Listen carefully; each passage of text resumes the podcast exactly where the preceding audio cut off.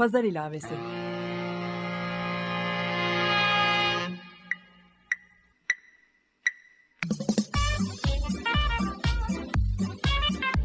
...1936'dan günümüze 80 yıllık bir zaman tüneli. Hazırlayan ve sunan Didem Özbek.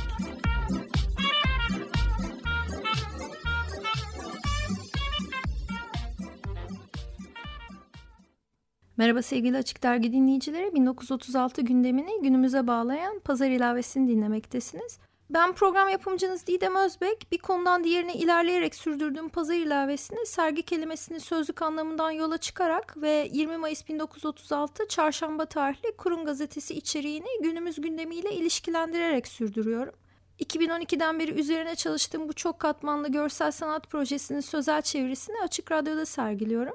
Pazar İlavesi'nin 28 ve 29. bölümlerini dinlemiş olanlar 20 Mayıs 1936 Çarşamba tarihli Kurun gazetesinde yer alan 19 Mayıs Gençlik ve Spor Bayramı haberlerini hatırlayacaklardır. Bu haber üzerine konuk ettiğim Eczacı Fikret Nemli'nin o dönemde bayramın Taksim Stadı yani Topçu Kışlası'nda nasıl kutlandığını da anlattığını hatırlayacaksınızdır. 20 Mayıs 1936 Çarşamba tarihli Kurun gazetesinde bugünün Türkiye'sini tarihi önemde etkileyecek bir haber daha vardı ki projeme başladığım Nisan 2012'de Taksim'de bir yayalaştırma projesinden bahsedilmeye de başlanmıştı. Ancak Mayıs 2013'ün sonunda bir gün hepimiz Gezi Parkı'nda kesilmek istenen ağaçlar ve yakılan çadırla uyandık. 1940'lı yıllarda Gezi Parkı olabilmesi için yıkılan Taksim Stadı özünde Topçu Kışlası'nın bir alışveriş merkezi şeklinde tasarlanan kopyası Gezi Parkı'nda yeniden inşa edilmek isteniyordu.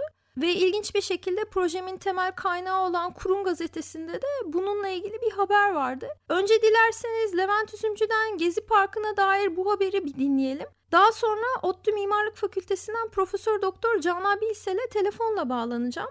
Ve 80 yıl önce İstanbul'u kim neden ziyaret etmiş, bu konu hakkında konuşacağız.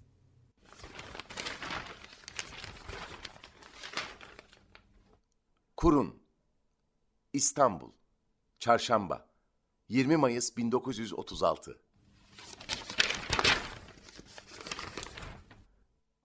Proust geldi. İstanbul'un imar planı 3 senede hazırlanacak. İstanbul'un imar projesini yapacak olan Fransız şehircilik mütehassısı Proust, dün sabahki trenle Paris'ten şehrimize gelmiş, Pera Palace Oteli'ne inmiştir.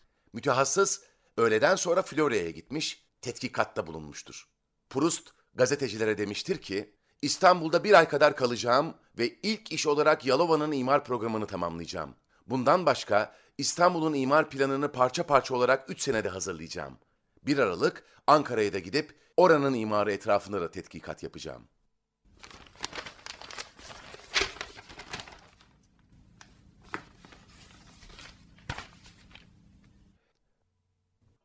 Merhaba Canan Hanım, Pazar İlavesi'ne hoş geldiniz. Merhaba Didem Hanım. Pazar İlavesi'nde konuğum olduğunuz için çok mutluyum. Size ilk 2013 yılında yazmıştım ve projemden bahsetmiştim. Evet. 1936 tarihli bir gazetenin günümüzde yayınlanan bir ilavesi olarak kurguladığım bu proje aslında bir basılı malzeme olarak kafamda şekillenmişti. 3 yıl sonra bir radyo programı olarak nihayet sizinle konuşabilmek benim için çok çok önemli. Çok teşekkür ederim. Ben de çok mutluyum. Gazetenin içeriğindeki haberlerden birisi de bu Proust geldi başlığıyla yer alan haberdi. 2012 Mayıs'ında ben bu gazetenin tıpkı baskısını 76 yıl sonra yaptığımda o dönemde Taksim'in yayalaştırması projesi yeni gazetelerde çıtlatılmaya başlanmıştı. Merakla bekliyorduk ne olacak, ne bitecek. Ya. Ben gazetenin günümüzle ilişkili olan haberlerine hiç müdahalede bulunmadan bugün hala gündemde olduğunu düşünerek olduğu gibi bırakmıştım. Gündemde olmadığını düşündüğüm bazı haberlerin de üstünü açık tonla sanki üstünde karpuz yenmiş diye düşünebileceğimiz bayrak kırmızılarıyla kapatmıştım. Bunlardan bir kısmı 19 Mayıs törenleriydi ki tam bir sene sonra Mayıs sonu 2013 yılında ortaya çıktı ki bu aslında üstünü kapattığım 19 Mayıs törenleri Taksim Stadyumu Topçu Kışlası olarak da adlandırılan alanda çekilmiş. 2013'te zaten gezi eylemleri gerçekleşti. Çünkü o parka tekrar Topçu Kışlası'nın inşası söz konusu oldu birdenbire. Ve hani konu sürekli birbirini tekrar ediyor ve gazete içeriği gündemi yakalıyor diyeyim. Dolayısıyla hani sizinle gerçekleştirdiğim bu program bence çok önemli. Benim projem adına da çok önemli. Çok ilginç gerçekten. Burada sizin uzmanlığınız aslında tekrar işin içine giriyor. Çünkü siz 2010 yılında Pierre Pinop'la İstanbul Araştırmaları Enstitüsü'nde gerçekleşen İmparatorluk Kenti'nden Cumhuriyet'in modern kentine Henri Prost'un İstanbul Planlaması 1936-1951 başlıklı serginin eş kuratörlerindensiniz. Evet. Ve Paris'teki Henri Prost arşivi dahil sanırım Türkiye'de onun üstüne araştırmalar gerçekleştirmiş belki de birkaç uzman ve yazardan birisiniz. Ben şunu merak ediyorum, yani her ne kadar benim gazetemde Proust geldi diye geçse de kimdir bu Henri Prost? İstanbul'a nasıl gelmiş? Şehrin onun planlamasına nasıl karar vermişler? Bundan biraz bahsedebilir misiniz? Marcel Proust tabii çok bilinen bir edebiyatçı olduğu için hemen Proust'la karışıyor, isimleri yakın. Henri Prost bir mimar. Fransa'da, Paris'te Güzel Sanatlar Okulu'ndan, École de Beaux-Arts'dan çok başarılı bir öğrenci olarak mezun oluyor. Ve mezuniyetinin hemen ardından da Büyük Roma ödülünü kazanıyor. Proust bu kapsamda ilk defa İstanbul'a 1905-1906 yıllarında geliyor kendi önerisiyle ve kabul ettirmekte de zorlanıyor aslında ödül komitesini. Evet, yani sonuçta Ayasofya'nın restitüsyonunu ve Bizans dönemi İstanbul'unu, yani onun bir arkeolojisini yapmak üzere, onun çizimlerini yapmak üzere geliyor. Dolayısıyla İstanbul'la tanışıklığı yeni değil. Proust ayrıca yine Fransa'nın ilk şehircilerinden, şehir planlama disiplininin Fransa'da kurulmasında çok önemli rolü var ve müze sosyal hareketinin içinde yer alıyor. Bunun içinde çok aktif olarak çalışıyor, yani çevre sağlığı konularında, çünkü Avrupa'da, Fransa'da bu dönemde endüstri sonrası kentlerinin planlı bir şekilde sağlıklılaştırılması söz konusu. Ardından 1914-1922 yılları arasında Fransız himaye yönetimi altında Fas şehirlerini, bunların içerisinde işte Fas, Marrakeş, Casablanca, Meknes gibi çok önemli kentler var. Bu kentlerin planlamasını üstleniyor ve o dönemde özellikle Casablanca planlaması, ki Ingrid Bergman'lı o meşhur filmden de bilirsiniz, o dönemin çok önemli bir Avrupalı nüfusu barındıran bir modern kentidir aslında Casablanca. Onun plancısı. Aslında Birinci Dünya Savaşı'nı orada kentlerin planlamasıyla uğraşarak geçiriyor. Ardından da 1922 yılında yeniden Fransa'ya döndüğünde Fransız Rivierası'nın Var bölgesinin ilk bölge planını yapıyor. Orada da son derece hani korumacı, doğal değerleri koruyan, yani manzara değerlerini, estetik değerlerini öne çıkaran bir planlama anlayışı var. Bütün bu çalışmalarında son derece başarılı bulunan bir kişi Proust. İşte kariyerin sonucunda Fransa'nın başkenti Paris'in metropoliten planlamasının başına getiriliyor. Kaç yılında? Şehirci olarak 1932 yılında Paris. O dönemde banliyöler, bütün sürekli nüfusu artmakta olan, çok düzenli gelişmeyen bir kent. Kentin gelişmesini işte kontrol altına alma, düzenleme ve yeni bir otoyol altyapısı öneren bir plan geliştiriyor. Ve bu planda aynı zamanda şehrin tarihi ve doğal sitlerinin de korunması konusunda önemli bir takım kararlar alıyor. Bugün hala Fransa'da bu dönem, yani Paris'in Proust planlaması referans gösterilen bir planlama deneyimi. Tam bu sırada, yani Paris'i planlarken, Paris'in baş şehircisi iken İstanbul'un planlaması için açılmış olan şehircilik yarışmasına davet ediliyor.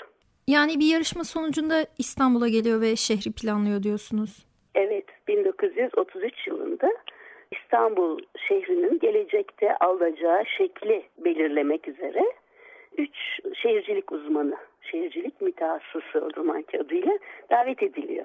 Yani davetli bir yarışma, sınırlı yarışma bugünkü deyimiyle. Ve Fransa'dan 2, Almanya'dan 1 uzman şehirci davet ediliyor. Bu tabii daha önce Ankara için uygulanmış olan yöntemin bir çeşit İstanbul'a uyarlanmış hali. 1932 yılında Jansen'in planı onaylanıyor Ankara'da. Hemen birkaç ay sonra, bu çok enteresan bence, İstanbul için de bu yöntemin uygulanabilecek iyi bir yöntem olduğuna karar vermiş olmalılar ki 1933 yılı başında işte mektupla davet ediyorlar. Davet ettikleri kişilerden biri Almanya'da Hermann Elgötz.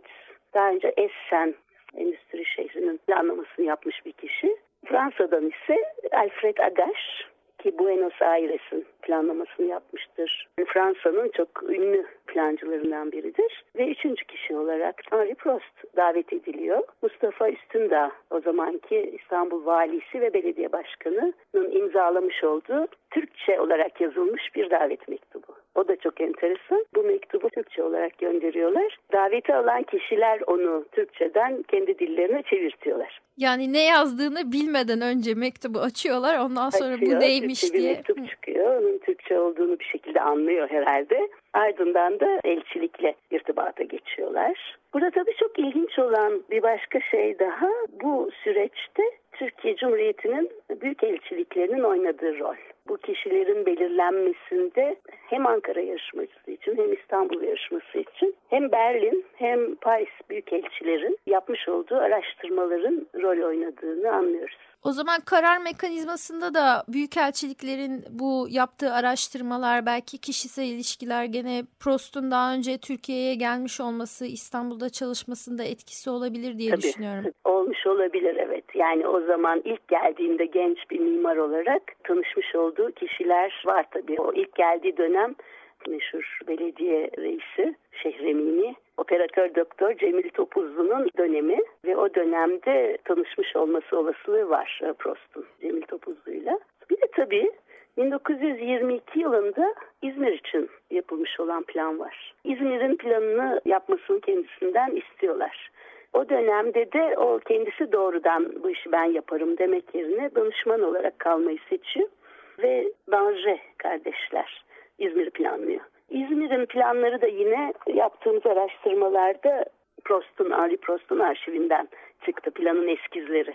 Dolayısıyla orada da önemli bir rol oynadığını anlıyoruz. Yani İstanbul'a davet edilmeden önce tabii bir de İzmir planında oynamış olduğu rol var 1924-25 yıllarında. Ve o İzmir'in bilirsiniz belki o ışınsal yolları, meydanları Fransız tarzı bir planlamanın ürünüdür. İstanbul'da tabii bu üç kişiyi davet ettiklerinde o zaman da Prost oldukça önemli bir görev olması ve Paris'ten ayrılmasına izin vermemesi nedeniyle bu yarışmaya katılamayacağını bildiriyor ilk aşamada 1933 yılında. Ama kapıyı da açık bırakıyor. Yani ileride belki ilgilenebileceğini söylüyor. Kendi yerine Jacques Lambert'i öneriyor. Ve o yarışmanın sonucunda jüri Alman şehirci Hermann Elgötz'ün projesini seçiyor. Tarihi çevreye daha saygılı olduğu için Haydarpaşa Limanı'nı bugün bildiğimiz yerde Anadolu tarafında konumlandırdığı için. Fakat ilginçtir, hiçbir şekilde sözleşme imzalanmıyor o kişiyle. Bu tabii benim şimdi söyleyeceğim biraz spekülasyon ama Ankara'yı, Berlin'i planlamış olan Hermann Jansen planlarken İstanbul'u da Paris'i planlamış olan kişinin planlamasını istediklerini düşünüyorum. Burada tabii hani Atatürk'ün rolü neydi konusu var. Doğrudan bir yazışma yok ama hemen yarışmanın sonucundan bir yıl kadar sonra Prost'la yeniden irtibata geçildiğini anlıyoruz. Türkiye'nin Paris Büyükelçisi Suat Davas devreye giriyor.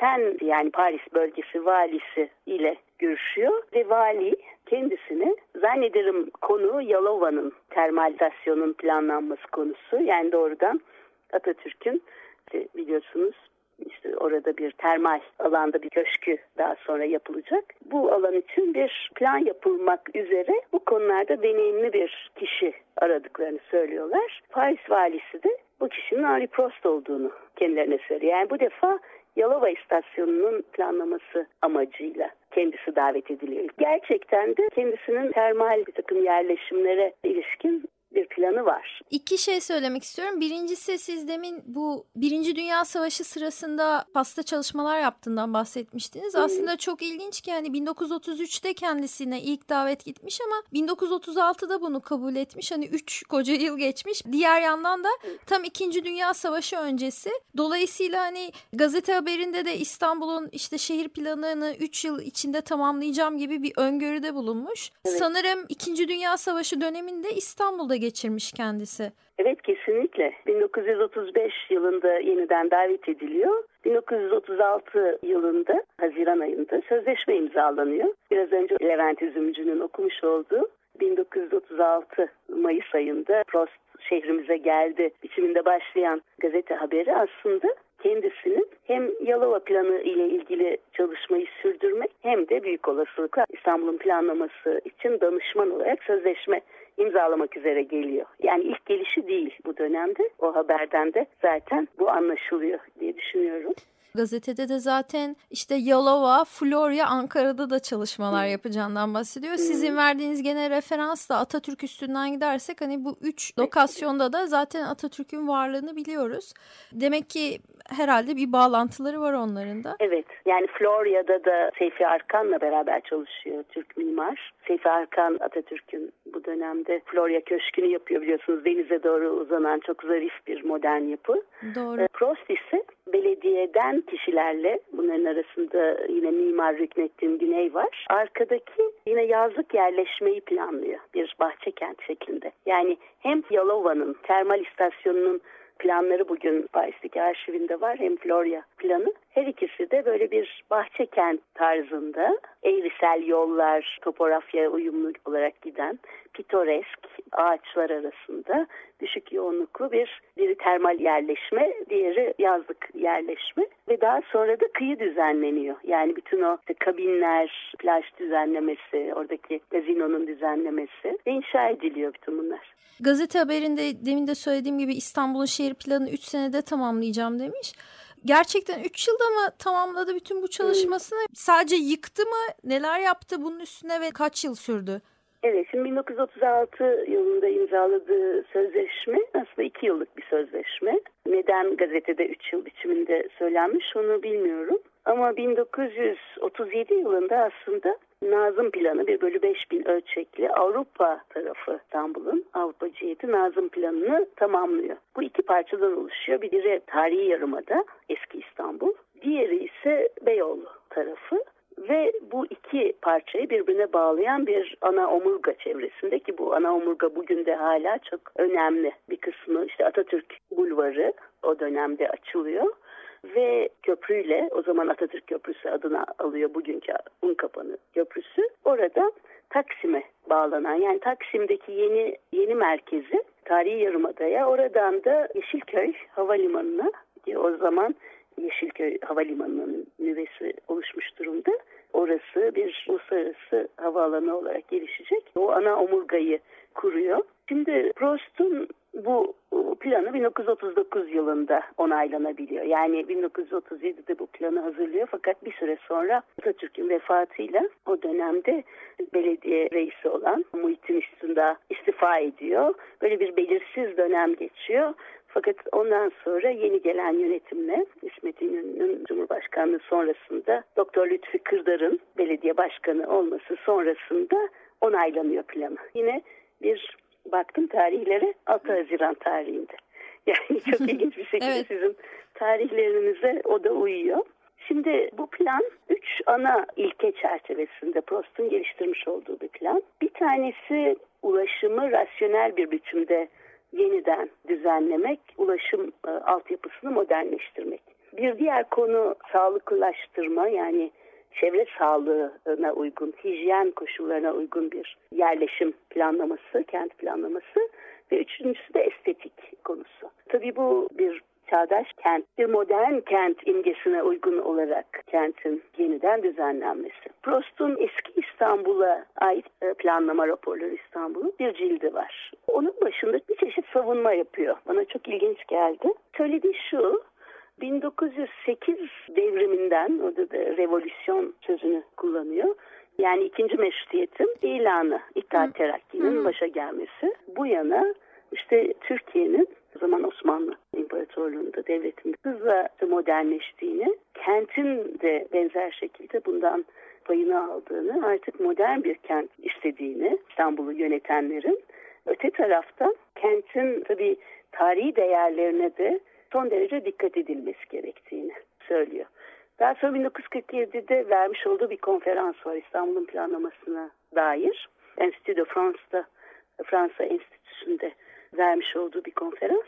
Bu konferansta da özellikle İstanbul'un planlaması bir cerrahi operasyona benzetilebilir diyor. Bir yandan dünyada eşi benzeri olmayan silüeti ve tarihi anıtları, öte taraftan da müthiş bir canlılık içerisinde yaşayan bir kenttir İstanbul diyor. Ve bu kenti bir yandan modernleştirirken öte tarafta tarihi anıtlarına, tarihi silüetine büyük dikkat sarf etmek gerekir anlamında. Ve özellikle de işte böyle bir pitoresk etki, silüetin bir bütün olarak korunması üzerinde duruyor. Yani Henri Prost aslında kendi yaşadığı dönemde de bu coğrafyada neler olduğunu siyasi olarak ve şehrin nasıl geliştiğini her şekilde takip eden birisiymiş. Sizin anlattıklarınızdan da onu anlıyorum. Evet, yani çok iyi bir gazete okuyucusu olduğunu, iyi bir entelektüel olduğunu söylemek lazım. Büyük olasılık, evet.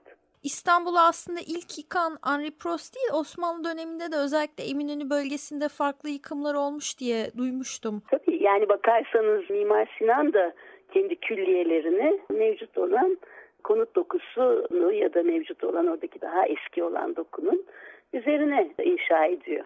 Ünlü hikayeler vardır. Yani her zaman, değil mi, yine o zamanın sultanının isteğiyle ya da önemli kişilerin girişimleriyle yapılan düzenlemeler, ama modernleşmenin başlangıcı ile eş zamanlı aslında İstanbul'un, imparatorluğun baş şehrinin yeniden şekillendirilmesi süreci. Ve çok ilginç aslında, Tanzimat'la birlikte, hatta Tanzimat Fermanı'nın ilanından önce mektupları var Mustafa Reşit Paşa'nın Abdülmecit'e, 2. Abdülmecit'e tabii. Ve bu mektuplarda bir yangın sonrasında yazıyor İstanbul'a dair. Kendisi Londra'da elçi. Bu dönemde İstanbul'un da Londra ve Paris'te olduğu gibi modern usullere göre ve endese kaidelerine göre bu yanan mahallelerin yeniden düzenlenmesi gereğine işaret ediyor. Ve 1839 tarihinde bir Tanzimat Divanı var. Tanzimat Fermanı'nı da henüz ilan etmeden önce yayınlamış olduğu bir ilmuhaber var. Yine 1839 tarihli. Ve bu gelecekte İstanbul'un ne şekilde düzenlenmesi gerektiğine dair bir sözlü betimleme. Ve buna göre bir takım ana caddelerin tarihi doku içerisinde, İstanbul şehri içerisinde ana caddelerin açılması, sahil boyunca, gerek Marmara sahili gerek Haliç sahili boyunca geniş yine caddeler açılmasından söz eden, ayrıntıda işte şehir dokusunun nasıl düzenlenmesi gerektiğini bir şekilde betimleyen çok önemli bir belge.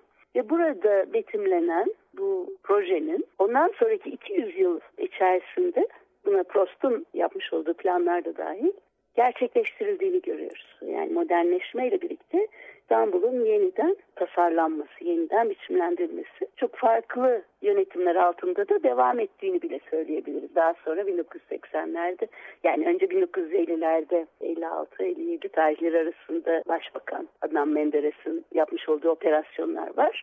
Ardından da bunlarla beraber bu çok geniş caddeler açılıyor, biliyorsunuz.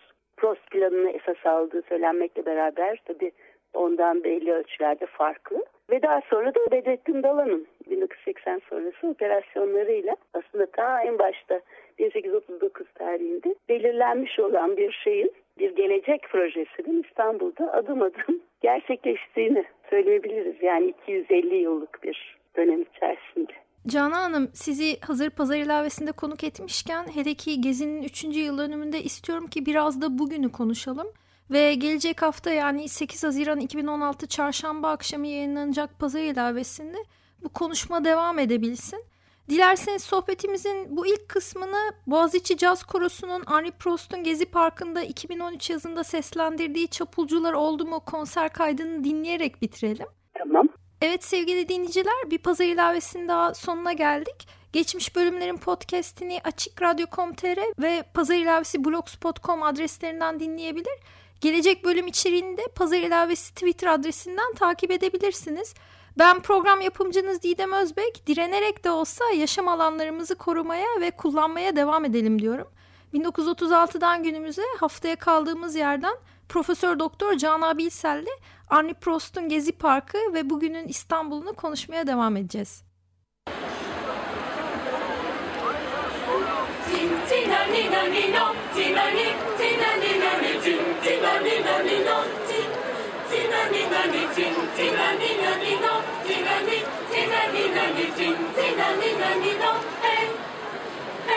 Çapulcular oldu mu? Meydanlara doldu mu? Hey hey hey hey.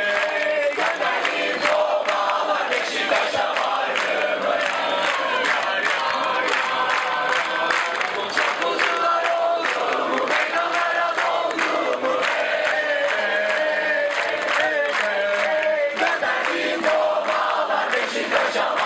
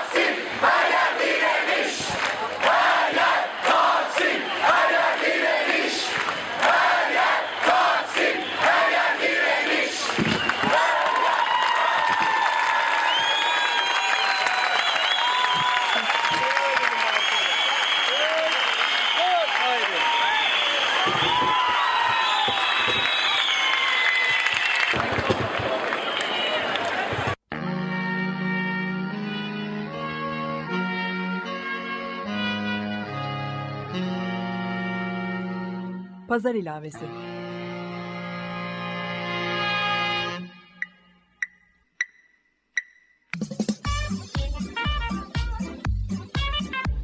...1936'dan günümüze 80 yıllık bir zaman tüneli. Hazırlayan ve sunan Didem Özbek.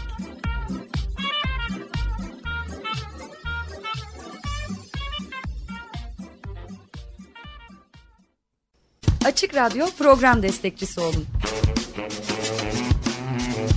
Bir veya daha fazla programa destek olmak için 212 alan koduyla 343 41 41.